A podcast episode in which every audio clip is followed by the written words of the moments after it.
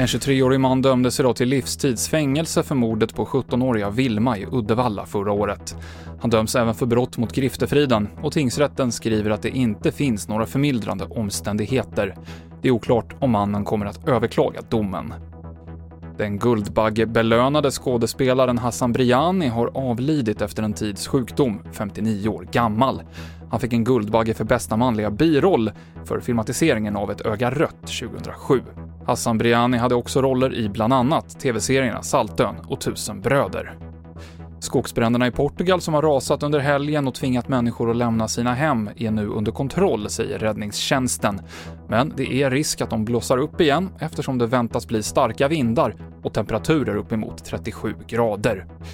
Och konkurrensen inom e-handeln kan hårdna i höst. Då kommer nämligen den amerikanska jätten Amazon att etablera sig i Sverige.